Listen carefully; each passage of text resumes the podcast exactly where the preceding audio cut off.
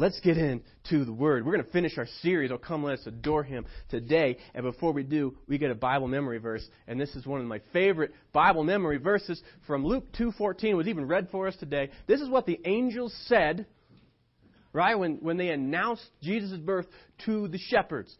Glory to God in the highest on earth, peace amongst those with whom He is pleased. We're going to talk about that today. But first, how cool is that? We get to speak with the angels.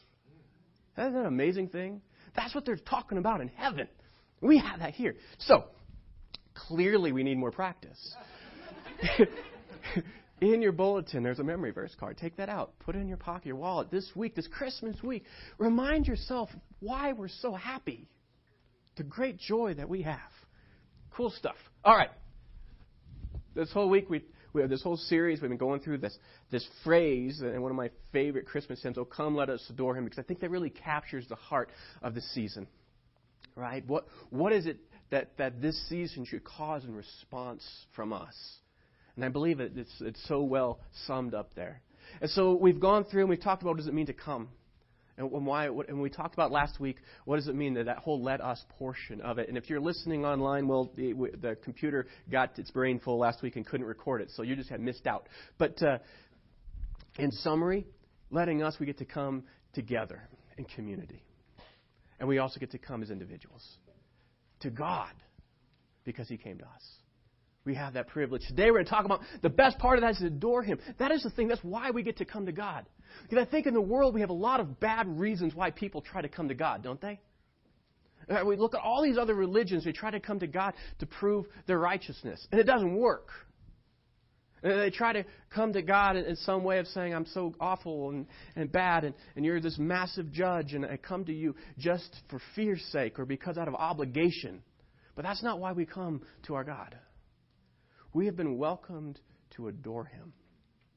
That was the call of the angels, wasn't it? That's what we get to do. What does that mean? Well, let's talk about that. Here we see the shepherds. This is their response to this amazing invitation that we just heard. And this is the shepherds. They hurried to the village and found Mary and Joseph. And there was a baby lying in the manger. And after seeing him, the shepherds told everyone what had happened, what the angel had said to, to them about the child. And it goes on, it says, And all who heard the shepherd's story were astonished. But, uh, uh, see, all those who were astonished. And, uh, and they said the shepherds went back to their flocks and they glorified God and praised Him for all they had heard and seen. I think that's an amazing thing. That when they go and they see the Messiah, and they can't just keep quiet about it, the result from everyone, including the shepherds, is awe. It's amazement. It's joy. Now think about the difference between uh, many different ideas of what God would if He just showed up. I mean, a lot of people would think if God just showed up, there would just be terror, right? I mean, He's powerful, He's mighty, and we're sinful. And we would think, man, God showed up. It's like the principal walking in on your class. You know, you have a, like a food fight, right? Like, like your parents catching you with your hand in the cookie jar. It's like your boss catching you online, you know, shopping when you should be working. That's that's the impact we would think, right? But that's not what happened. God came and the people rejoiced. How do we respond to this Christmas story? I think the first thing we need to do is like the shepherds is we need to welcome Jesus. You know, we can get so busy and preoccupied about the party, we forget who the party's about. We need to welcome him into our celebration because he's the one that brings us joy. God came. And if you're finding that this Christmas season you're going out and you're doing all of the things but you're lacking joy, maybe you need to spend some time with the Messiah. That's what brought the shepherds joy. It certainly wasn't their time standing outside in the cold with their sheep, right? They went and they saw the Messiah, and that is when they got excited. And they told other people, and people saw, and they came and they shared the joy. We need to welcome Jesus. I think like Luke 22 7, it says this. It talks about when Mary and Joseph are, are coming into the village, and they know that, that she's going to give birth. And it says, then she brought forth her, her, forth her firstborn son and wrapped him in swaddling cloths and laid him in a manger because there was no room, for them in the inn. Think about the joy that, that was lost on that community. God showed up in Bethlehem. And nobody but some shepherds and a bunch of animals knew about it. But those that did found joy. We need to make sure that there's room for Christ in our inn, don't we? Let's not make that mistake. How do we welcome Jesus? Let's get real practical. Because God's a practical God, isn't He? And He's straight up. So we want to say, how do I do that? How do I welcome Jesus this season? Here's some things that you can do. Why don't you read the Christmas story together as a family? Right? Take your time this week and say, well, we're having this big party. Let's remember why we have it. That's, that's a great way of being able to welcome Jesus back into the holiday season. I think another things you can do is take time to, to, to pray together with your friends or with your family. I mean, what a privilege that we have that we get to go and commune with God, talk to Him. We can come to Him. So let's do it. What a wonderful way to practice God with us by actually spending time with Him. That's welcoming Christ into the season. That's welcoming Christ into our life. And I think when we do that, I think maybe as we spend time with God, we should consider the needs of others. Because didn't Christ consider our needs above his own when he came to earth? When he laid aside all of his royalty and all that kind of stuff, all his rights and, and, and privilege, he was in heaven with all the angels and everything, worshiping him. He came down to be born in a, in a little tiny manger, to be cold and be, you know, grow up on, in this stinky earth, right? I mean, he did a lot. Why did he do that? He did it for you and me. He loves us. And I think the spirit of that in Christ is for him for us to say, God, help me see. Open my eyes then, Lord, to the needs of those around me. Let me pray for somebody else. And you know what happens oftentimes is those prayers, if it's done right, oftentimes turn into action, don't they? Because now we begin to see the brokenness and we are compelled, like Christ, into action, into ministry, in partnership with Him. Welcoming Christ is, is a great way to begin this season. How do we adore Him? We have to spend time with Him. You have to be there. There's great joy in there. The next thing that we want to do, uh, my computer just froze. All right, we need to worship Him. You don't just welcome Him, you worship Him. That's a, there's, there's two different sides to this, right? He came, we want to welcome. He is God. Jesus wasn't just some great teacher. He was a great teacher. He wasn't just some great teacher. Right? But he, he, he wasn't just wise. He was certainly wise. He wasn't just wise. He, he wasn't just righteous. I mean, he was really righteous. But that's not all he was. He is God. God with us. We have the privilege to bring him our worship. In that passage, Luke 2.20, it says the angels or the shepherds returned glorifying and praising God for all the things that they had seen and heard. How have you seen God in your life? I mean, that's a good question, isn't it? I mean, God, we see Him in the Scripture, which is huge, because that's where we know how He reveals Himself to us. But as believers, we have a real walk with Him. God's not some imaginary friend up in the sky. I mean, He's, he's real, and the Holy Spirit is with us. How have you seen God in your life? What has He done in you and through you and with you? I think oftentimes we have these God experiences, but we just take them for granted. We don't see what happens, right? And then we just uh, we, we move on and they don't change us. So we don't realize that we just had we have an encounter with the Almighty on a daily basis. If God is in us and with us, it should be He should be changing us, right? Look at your life and see God and see the fingerprints of God and say and thank Him for that. See His power to transform and to change and to give you hope and purpose. See what He can do. How do we worship Jesus? Romans 12:1 tells us to, to lay down our lives as living sacrifices. See, we worship God not just with song. We do worship Him in song, but not just that way. We get to be living sacrifices, which means this that, that we get to worship God with our very lives. It's how we treat one another. It's extending grace and mercy when, when judgment is probably what the person deserves. And we do that because we received grace and mercy when we absolutely deserve judgment, right? It's, it's, it's how we take care of those around us. It's realizing that, that God has given us real ministry to the people that, that are in our circle, our family, our friends, our coworkers. We see purpose in relationship and we start to live in those relationships with purpose. We stop living self centered lives. That's part of laying down my life. That's that whole paradox that Jesus gave us die to live, right? What a great thing that is. When we lay down our life and we say, it's not about me anymore, God's got me taken care of. Now I can, I can worship Him by how I treat other people and how I, even how I spend. What's my motivation? Is it about me getting more for me? Or is it about me being faithful to an Almighty God who's got better plans for me than I ever could have had my own anyway? Worship. There's other ways we can do it. Generous giving, that's a way of worship. Obviously, this time of year, we give gifts. Why do we give gifts? Because God gave us a gift. And we realize that Jesus wasn't just, you know, he wasn't just saying something foolish when he says it's better to give than to receive. We get that now, don't we? Because we've already received everything we possibly could need. Our future is locked solid. We have heaven awaiting us. We have the Holy Spirit with us. We have God who takes care of our needs every single day. We don't have cause for worry. How great! And because of that, because we're not in a needy posture anymore, we can be generous people. We have a heart to be able to say, what are the needs of others?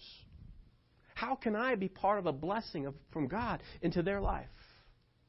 Generous giving, this is a time of year that we think about it, but it should be part of who we are if we are in Christ. To say, I don't have to cling to this world anymore. In fact, I don't own anything in this world. I wouldn't even want to. It's all going to burn up anyway. But God owns me, and He owns all of me, and I can trust Him, and He's doing great things through me. So we're investing in eternity. That's a great way to live, right? That's worshiping God. That's saying to God, it's you. It's trust. There's joy in it too, isn't it? Isn't it fun to give gifts? Isn't that why we do it? Isn't it so fun to be able to care for somebody, to see a need, and then to, to go and to meet it with great joy? I think other things we can do is we can walk. Uh, we can walk with love and kindness towards other people. That's like that the uh, the angel said, goodwill towards men. God, uh, on whom his favor rests, right? Well, who did God's favor rest? Mike talked about it. All those who come to him, right? God came to a dark world. God's favor doesn't rest upon people who deserve it. I think that's a great thing. Now, it would if there was anybody who did deserve it. We just don't. But he came into a dark world with his love and his grace and his mercy, and he shined it to all of us. And we get to worship God by obeying Him and carrying that light into the rest of this dark world. What a great thing is that? To treat others with kindness and with compassion and with mercy. To have goodwill towards others. I think another thing that we can do for God is this we can witness. Can't keep it all inside, can we? Look what the shepherds did, right? They, they saw Jesus, and nobody liked shepherds. I know that you probably heard lots of sermons, but just in case you haven't, let me tell you about shepherds. Nobody liked them. They smelled bad, right?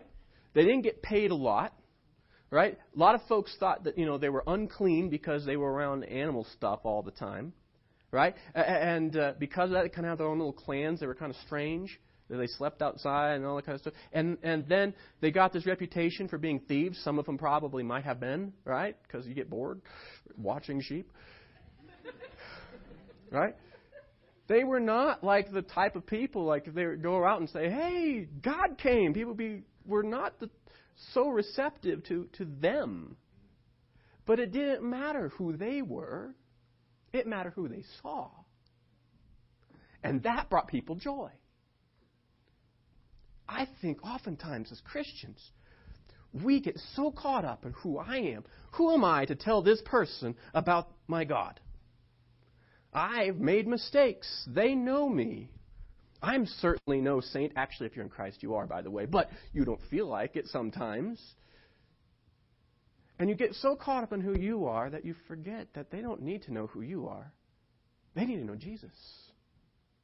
I mean, the very first thing that happened on that very first Christmas was this witnessing.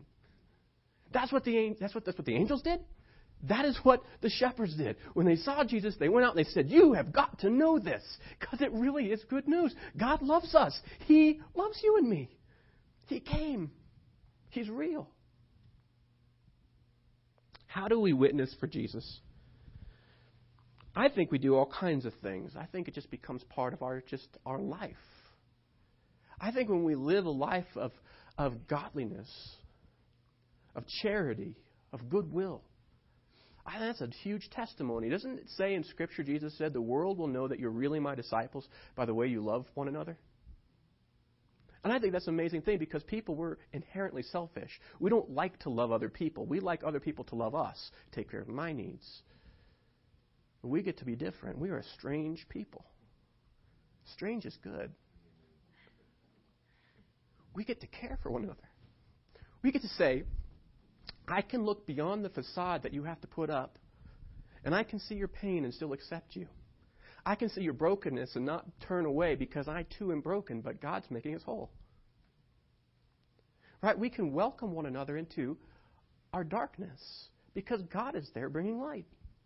We don't live with fear. What if people find this out about me? God already knows, and He already likes you. Right?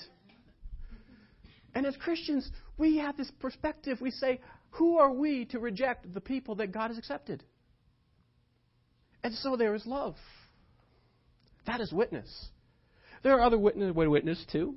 I mean, we can give gifts. I think at Christmas time it's always fun to, especially, I've got family members who are not yet believers. They will be because I pray for them, right? And I'm, I'm, I'm tenacious, not obnoxious occasionally, but not always. But sometimes I will find, because I know folks, I will find a way, a, a gift that can begin a conversation that I know will be able to help unlock for them the mystery of Christ. You know, sometimes if it might be a book on mathematics written by a Christian mathematician, uh, you know, sometimes it, it might be, a, uh, you can even use like Christmas sweaters. They're great because people like to laugh at them because they're ugly. But then you can talk to them about the symbolism, which is so rich and deep, right? And then they don't get to wear it for another 365, but when they put it on next year, they were like, oh, I know what this means now, right? Think about what we gift. I think other things we can do, we can invite people. Invite folks to Christmas Eve service. I'm not going to preach a lot on this service, but we're going to have a lot of scripture. We're going to go through the Christmas story, talk about why Jesus is the Messiah, how we know he's the Messiah, what does it mean that he came, and have that joy. Invite them. If they want to hear the gospel, that's a great place to come. And it's a safe time because most people in our culture still think that's the time to come. So invite. Or invite them the Sunday afterwards. How fun would that be? Or how about this? Put Christmas story quotes and messages on your Facebook pages. You know, Facebook is a crazy thing. I was on, um, they have this thing called a year in review. Have you seen that? Uh, like, yeah, I'm, I'm new to this whole social media thing. And it was so depressing. And it was on this, this site called um, Tumblr because I was looking for a picture that I wanted to use and I didn't find one because I got lost in this. There was this 2015 year review, really bad language, okay? Um, so depressing. People talking about 2015 and the despair that they have over and over again. You know, I'm more depressed. I'm bad. This was an awful year. They would use other kinds of colorful language to describe this year. Like, I, just with pages and pages and pages of depression and sadness. And it makes sense. If you live in a world without God, where's the hope? But we don't live in a world without God. Jesus came. In fact, he's, the Holy Spirit is in us and with us. There is hope. There is purpose. And so on those, those platforms, don't be afraid to say, you know, I've got joy today. My Lord came. Well, you're going to get blasted by people. Yeah, absolutely. The world hated Jesus. They're going to hate you too for it, but that's okay. Because some will hear and they will understand. They will see that there's a difference between the darkness in this world and the light that you have, and it'll make them at least curious. Don't be afraid to worship Jesus this season. Bring him in. Welcome him. Right? Worship him. And let's witness for him. Right? I think that's a great way that we can experience Christ this season. That's how we can adore Him. How do we put all this together? Well, if you take your connection card, I always like to give you some, some take home points, some action things, stuff that you might be able to do. We want to be like the angels, don't we? we want to say glory to God in the highest, and on earth peace amongst those with whom his favor rests. We want to have that kind of excitement that just kind of makes us burst forth with that kind of joy. What does that look like to you? Well, maybe maybe what you need to do is memorize Luke 2:14. Maybe you're one of those people that Christmas comes around and, and you're like, "Oh, I hate this season. It's like the most miserable of all seasons." Right? Maybe there isn't joy for you here. Maybe where you need to begin is stepping back and saying, you know what? Regardless of what our culture does, this is a time of great joy because God is with us. And maybe that's what you need to do is set your heart and remind yourself of that in Luke 2:14. Or maybe this is a great thing to do. Read the Gospel of John. Why? Well, because the Gospel of John is about this Messiah and what he's done. And it's from the perspective from John the Apostle who saw Jesus as God, really it, understood it. And you will see in the Gospel of John what God does when He comes to earth and what His character and nature is. And you will see what good news Jesus really is. What a great way of celebrating Christmas by looking at the ministry of our Christ. Maybe that's what you do this week. Or how about this? Maybe you're going to start each day with prayer. Each day, invite Jesus into your life. Welcome him. Say, God, you know what? You're always here, but at this time of year, it's even more pronounced. Start each day as you wake up. Say, God, thank you for being part of my life. Help me be part of your eternal life. Help me to connect with what you want for me today. Right? Or thank you for this great thing. Or you know what? There's this challenge that's coming up. There's this person that's going to be coming over, and I have a hard time with them.